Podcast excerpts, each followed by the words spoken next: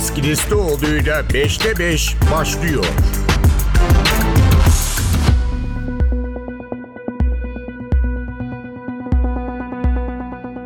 Merhaba 5'te 5'te karşınızdayız. Ben Deniz Kilislioğlu. Bugün 5'te 5'te 2005 yılından bu yana yaşanan bir ayrışmayı konuşacağız. Filistin'deki ayrışmadan bahsediyoruz. 2005'te yerel seçimler ardından da genel seçimler 2006 yılında yapıldıktan sonra Filistin'de El Fetih iktidarı sallandı. Bir diğer Filistinli grup Hamas sandıktan zaferle çıkmıştı. O tarihte daha koalisyon görüşmeleriyle başlayan süreç çatışmalara kadar uzanmıştı. Temelde iki farklı görüşü savunan iki Filistinli grup yıllar içinde yaşanan İsrail saldırılarına, operasyonlarına rağmen bir türlü bir olmayı başaramadı. Defalarca kez masaya oturdular, mutabakatlar da sağladılar ama o uzlaşıları geçen 20 yılda hayata bir türlü geçiremediler. Kimilerine göre Filistin'in ikiye bölünmesi bir İsrail planıydı. Kimilerine göre Filistinli iki grup ve bu iki grubun birbirine üstün gelme hırsı birliğin önündeki en büyük engeldi. 7 Ekim saldırılarından sonra mücadele İsrail ile sürüyor gibi görünse de Filistinlilerin aslında birlik olma ihtiyacı da apaçık görülüyor. Cumhurbaşkanı Recep Tayyip Erdoğan'ın Macaristan dönüşü yaptığı açıklamalar bir kez daha bunu gündeme taşıdı. İki Filistinli grup görüşüyor dedi. Bu görüşmeleri daha ileri götürmek için Türkiye'nin elinden geleni yapmaya hazır olduğunun mesajlarını verdi. Dolayısıyla bugün 5'te 5'te Filistinliler arası uzlaşı konusunu konuşacağız. Süreci de kısaca hatırlatmak gerekiyor. Dediğimiz gibi 2005 ve 2006'daki seçimlerde Hamas e, birinci parti olmuştu Filistin'de. Seçim sonrası El Fetih Hamas'la bir koalisyona girmeme kararı alınca Hamas kendi kabinesini oluşturdu. İsrail bu kabineyi tanımadığını, bu yönetimi tanımadığını söyledi.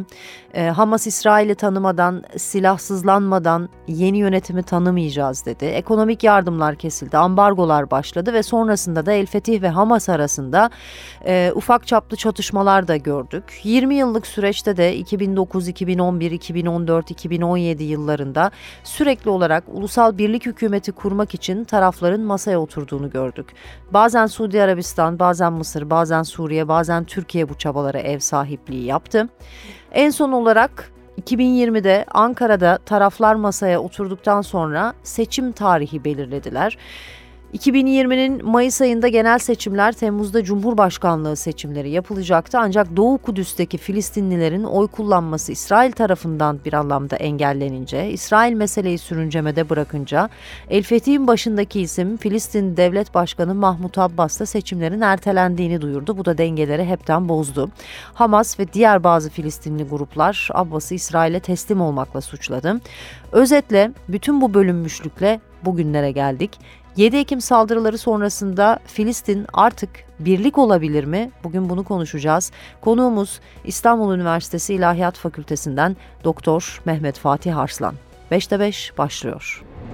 5'te 5 Sayın Mehmet Fatih Aslan yayınımıza hoş geldiniz. Hoş bulduk. İyi yayınlar diliyorum. Teşekkürler. Şimdi ilk soru olarak 2006 seçimlerinden sonra iki Filistinli grubun defalarca görüştüğünü biliyoruz. Mısır'da, Kahire'de, Doha'da, Türkiye'de bu görüşmelerin yapıldığını biliyoruz. Detaylarını konuşacağız ama şimdi iki grup neden bir türlü bir araya gelemiyor? Herhalde ilk soru. Yani niye bir ulusal mutabakat kurulamıyor? Tabii çok geniş bir konu. Bir suçlu aramak meselesi değil ama suç kimde, kabahat kimde diye de sormak herhalde meşru bir soru. El Fetih'te mi, Hamas'ta mı yoksa ikisinde de değil, İsrail'de mi, uluslararası toplumda mı ya da E seçeneği diyorum hepsi mi? Ne dersiniz? Şimdi şöyle Deniz Hanım bu oldukça komplike bir olgu. Hı hı. Siyasi bir olguyu tek bir sebeple açıklamaya çalışmak belki belli bir dönem yani belli bir açıdan indirgemeciliği içerecek ama bunu göze alarak belli şeyleri konuşabiliriz. Bir kere iki örgüt arasında ideolojik olarak ciddi farklılıklar mevcut. Tarihsel kökenleri itibariyle de. Hı hı. Biliyorsunuz El Fetih en eski örgütlerden bir tanesi siyasi alanında bulunan. Hı hı. Bu yönüyle de tarihsel olarak en çok geriye giden El Fetih'tir ve kuruluşu itibariyle Sovyet modelini esas almış bir örgüt. Hı hı. Yani Arap dünyasında ortaya çıkan bağımsızcı solcu hareketlerin bir uzantısı olarak ortaya çıkan bir hareket. Ve Arafat da esas itibariyle böyle bir figürdü. Hı hı. E, dolayısıyla bir tarafta Sovyet modelini neredeyse esas alan sol yapılanmaya dönük bir örgüt var. Karşı tarafta işte 1980'li yıllarda kurulmuş olan ve büyük ölçüde de İslamcı bir tabana yaslanan belli bir ihvancı geçmişle hemhal olmuş bir örgüt var karşı tarafta da. Hı hı. Dolayısıyla ideolojik tabanları itibariyle bir araya gelmesi zor olan bir örgütten bahsediyoruz. Bunun üstüne bir de başka faktörler ekleniyor. Örneğin mesela Arafat El Fetih lideriyken Arafat'ın kişisel bir karizması vardı. Bütün Filistin halkının kabul ettiği hı hı. ve kendisine itaat ettiği bir kişisel figürü vardı. Bu karizma e, onun El Fetih lideri olarak değil, bütün Arap toplumunun lideri olarak görülmesini sağladı. Hı hı. Dolayısıyla bu yönüyle sadece belli bir topluluğun siyasi lideri değil, bütün bir Filistin halkının temsilcisi olarak hı hı. görülüyordu Arafat. Arafat figürünün ortadan kalkmasıyla bu boşluğu dolduracak El Fethi içerisinden bir figür çıkmadı. Hı hı. Ebu Mazin olarak Arap dünyasında bilinen Mahmut Abbas tabii ki Arafat'ın boşluğunu doldurabilecek karizmaya ve kişisel yetkinliğe sahip değildi. Hı hı. Bu da başka bir dengesizlik ortaya çıkardı. Hı hı. Öte taraftan Fetih'in İsrail ile işbirliği sonucu, güvenlik işbirliği sonucu halk indinde azalan siyasi popülaritesi ne karşılık Hamas'ın direniş çizgisinde artan bir siyasi popülaritesi var. Hı hı. Ve uluslararası toplum bu popülariteyi ve meşruiyeti bir türlü kabul etmeye yanaşmıyor. Hı hı. Dolayısıyla onlar için uluslararası toplumda, uluslararası arenada bölünmüş bir Filistin algısı yaratma her zaman için avantajlı bir şey. Hı hı. Ve bu büyük ölçüde bugün gördüğümüz üzere uluslararası diplomaside İsrail'in bir başarısı. 5'te 5 bu algı doğrudur ama e, iki Filistinli arasındaki görüş ayrılıklarını sadece bu algı üzerinden açıklayabilir miyiz? Yani iki grup arasında farklılık yok mu? Ya da görüş ayrılıkları yok mu? Mutabakatın önünde engeller yok mu? Elbette sadece algı meselesi değil ama dünyanın her yerinde çok yapılı bir siyasi toplum görmek mümkün. Yani Hı-hı. Norveç'te de bu var, Türkiye'de de var, Mısır'da da var, Amerika'da da var. Yani bugün Amerika'da demokratlarla cumhuriyetçiler arasındaki ayrım belli Hı-hı. noktalarda halk açısından düşündüğümüzde özellikle aşırı iki uç taraf açısından konuştuğumuzda kapatılabilecek bir şey gibi görünmüyor ama bununla beraber Amerikan toplumunun bölünmüş bir toplum olduğu, iki başlı bir toplum olduğunu söylemek zor. Fakat Amerika örneği ne kadar doğru bir örnek ya da Türkiye örneği ne kadar doğru bir örnek bilemiyorum. Çünkü nihayetinde işgal altında toprakları olan bir ülkeden bahsediyoruz. Yani e, politik farklılıklar olabilir ama mücadele yöntemleri de buna göre olmak zorunda değil mi sizce? Elbette dediğiniz doğru yani iki ülke diyelim ki Türkiye ile ya da Amerika ile e, kıyas kabul edilecek bir durumda değil ama e, burada önemli olan şey şu. Eğer bir takım halk iradesinin yansıdığı seçimlerden, demokratik süreçlerden bahsediyorsak hı hı. nihai noktada bu elbette iki partili, üç partili, çok partili bir yapılanmaya doğru gidecektir. Hı. Bu çok tabii bir şey. Yani bir, bir toplumda bütün insanların aynı fikirde olmasını beklemek mümkün değil. Bu engeller var fakat bu engeller çeşitli vesilelerle derinleştiriliyor. Hı hı. E, meselenin bir tarafı bu taraf. E, Şimdi, e, diğer bir tarafı da hı hı. elbette e, iki siyasi yapının örgütlenme biçimlerinde de meydana gelen farklılık. Hı hı. E, mesela El Fetih askeri kanadını tamamen ortadan kaldırmış durumda. Yani o kanat hı hı. tasfiye edildi ve sadece siyasi bir figür olarak sahada bulunuyor. Hamas'ın içinde hem bir askeri kanat hem bir siyasi kanat var. Şimdi El Fetih'in temel talebi e, Hamas'ın bu askeri kanadı da tasfiye etmesi. Dolayısıyla sadece siyasi bir kanat olarak hı hı. ortada kalması. Fakat tabii güç dengeleri bağlamında, Orta Doğu'daki real politik bağlamında Hamas bunu yapmak istemiyor. Çünkü El Fetih'in kaderine uğramak istemiyor. Şu an itibariyle El Fetih siyasi bir hareket fakat e, herhangi bir askeri kanadı olmayan dolayısıyla sahada diplomatik olarak elini güçlendirecek herhangi bir yardımcısı olmayan bir yapı gibi hı hı. E, görünüyor. Hamas bu kadere uğramak istemiyor. Dolayısıyla bu ve benzeri farklılıklar aradaki ayrımı derinleştiriyor. Fakat temel problem nerede diye soracak olursanız temel problem maalesef seçimlerin sürekli geciktirilmesinde. Hı hı, onları soracağım ama mesela geçmişte de El Fetih bugünün Hamas'ı gibi görülüyordu. Hamas Oslo anlaşmalarını geçmişte kabul etmiyordu. 2005'ten itibaren siyasi olarak resme girdi, siyasi kanadını kurdu, e, siyasi süreçte ilerleme kararı aldı. Belki bugün değil ama önümüzdeki 5-10 yıl içerisinde sizce Hamas'ta El Fetih'in dönüşümü gibi bir dönüşüm yaşayabilir mi ne dersiniz? Şimdi şöyle Hamas'ın e, durumu El Fetih'inkinden biraz daha farklılık arz ediyor görebildiğim hı hı, kadarıyla. iki hı. temel sebepten. El Fetih biliyorsunuz bir Oslo barış süreci yaşadı.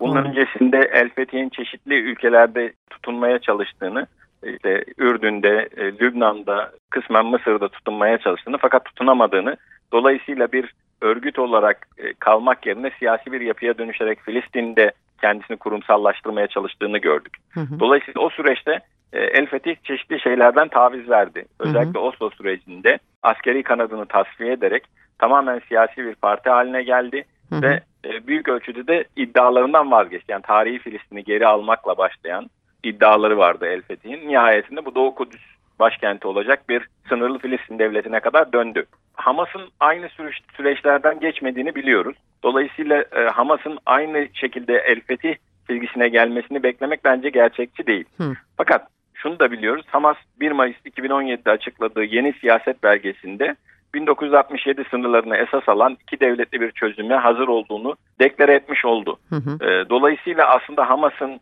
El Fetih'ten farklı olmasını bugün için uluslararası arenada farklı olarak algılanmasını gerektirecek tek unsur Hamas'ın hala silahlı direnişe devam etmesi. Hı hı. Bu uluslararası e, arenada e, İsrail lobilerinin de etkisiyle çok kabul görmeyen bir şey. Hı hı. Eğer Hamas'ın uluslararası arenada siyasi bir figür olarak kabul edilmesini e, konuşacaksak bunun olması gereken bir süreç olduğunu görüyoruz. Çünkü artık El Fethi'yi zorla ve tabiri caizse politik gambot diplomasisiyle masada tutmaya çalışmak, Hamas'ın taleplerini görmezden gelmek çözümün önünü tıkayacak şeylerden birisi haline geliyor. Dolayısıyla bunu Hamas'ı siyasi sürece entegre ederek ve e, makul beklentiler içerisinde olarak yapmak çözümün kolaylaşması açısından önemli. Hepimizin belki henüz göremediği bir şey daha var. E, bu da önemli bir nokta. Şimdi her Filistin toplumu için her yaşanan travmadan sonra yeni bir siyasi aktörün doğduğunu görüyoruz. Mesela 80'li yıllarda o yaşanan travmalardan sonra Hamas'ın kurulduğunu görüyoruz. Hı hı. Daha önceki işgallerden sonra El Fetih'in kurulduğunu görüyoruz. Şimdi bu süreçten sonra yeni bir siyasi figür doğacak mı? Doğacaksa El Fetih ile Hamas arasında bir yerde mi? Hamas'tan daha uçta mı? El Fetih'ten daha e, İsrail'e yakın bir noktada mı olacak? Bunu da öngörmek çok mümkün değil. Eğer böyle bir figür olursa tabii bu şiddet ortamında doğacak bir figürün çok siyasi açıdan akul ve müzakereci diplomatik bir yapıtının olmasını beklemek gerçekçi değil.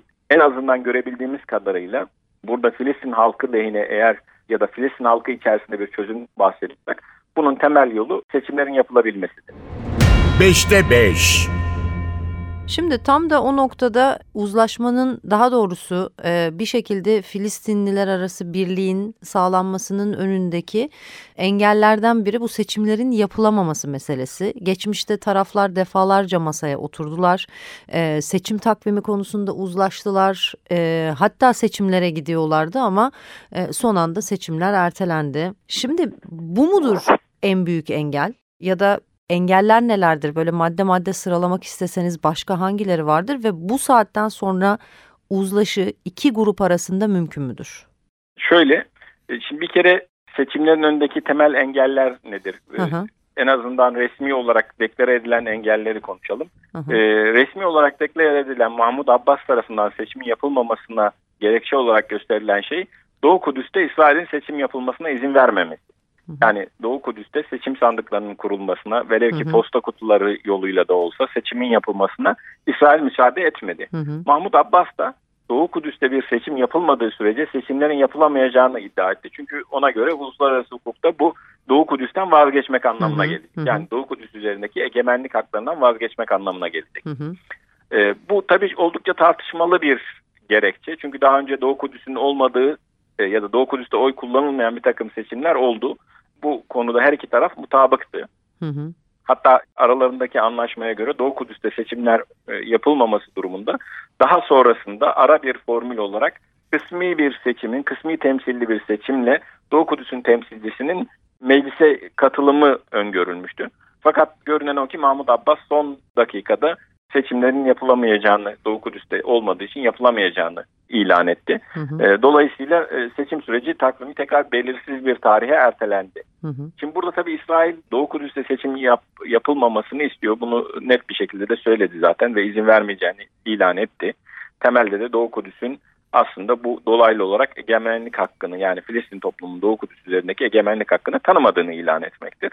Fakat daha önemli bir hedefi, İsrail için kısa vadede önemli bir hedefi seçimlerin yapılmamasını sağlamak. Hı hı. Bu iki taraflı bir süreci gerektiriyor. Yani hem seçimlerin yapılabilmesi için e, Filistinlerin kendi alanında anlaşmaları hı hı. hem de fiili durumun buna müsait olması gerekliliği. Hı hı. E, çünkü herkes biliyor ki e, şu anda yapılacak bir seçimde ya da savaş sonrasında yapılacak uygun bir ortamda yapılacak bir seçimde beklenti Hamas'ın ezici bir çoğunlukla hı hı. seçimi hı hı. kazanması ve El Fethi'nde işte %15 ile %20 arasındaki bir seçim temsili kabiliyetine sahip olması. Eğer bu olursa yani seçimler gerçekleşir de Filistin halkı kendisi için bir temsilci belirlerse bu sefer uluslararası toplum bunu ya kabul etmek durumunda kalacak ya da tekrar seçimlerin meşruiyetini tanımadığını ilan edecek. Hı hı. Şimdi bu ikinci defa artık kabul edilebilir bir süreç değil. Hem hı hı. Filistin halkı açısından hem de makuliyet açısından, diplomatik makuliyet açısından kabul edilebilir bir şey değil.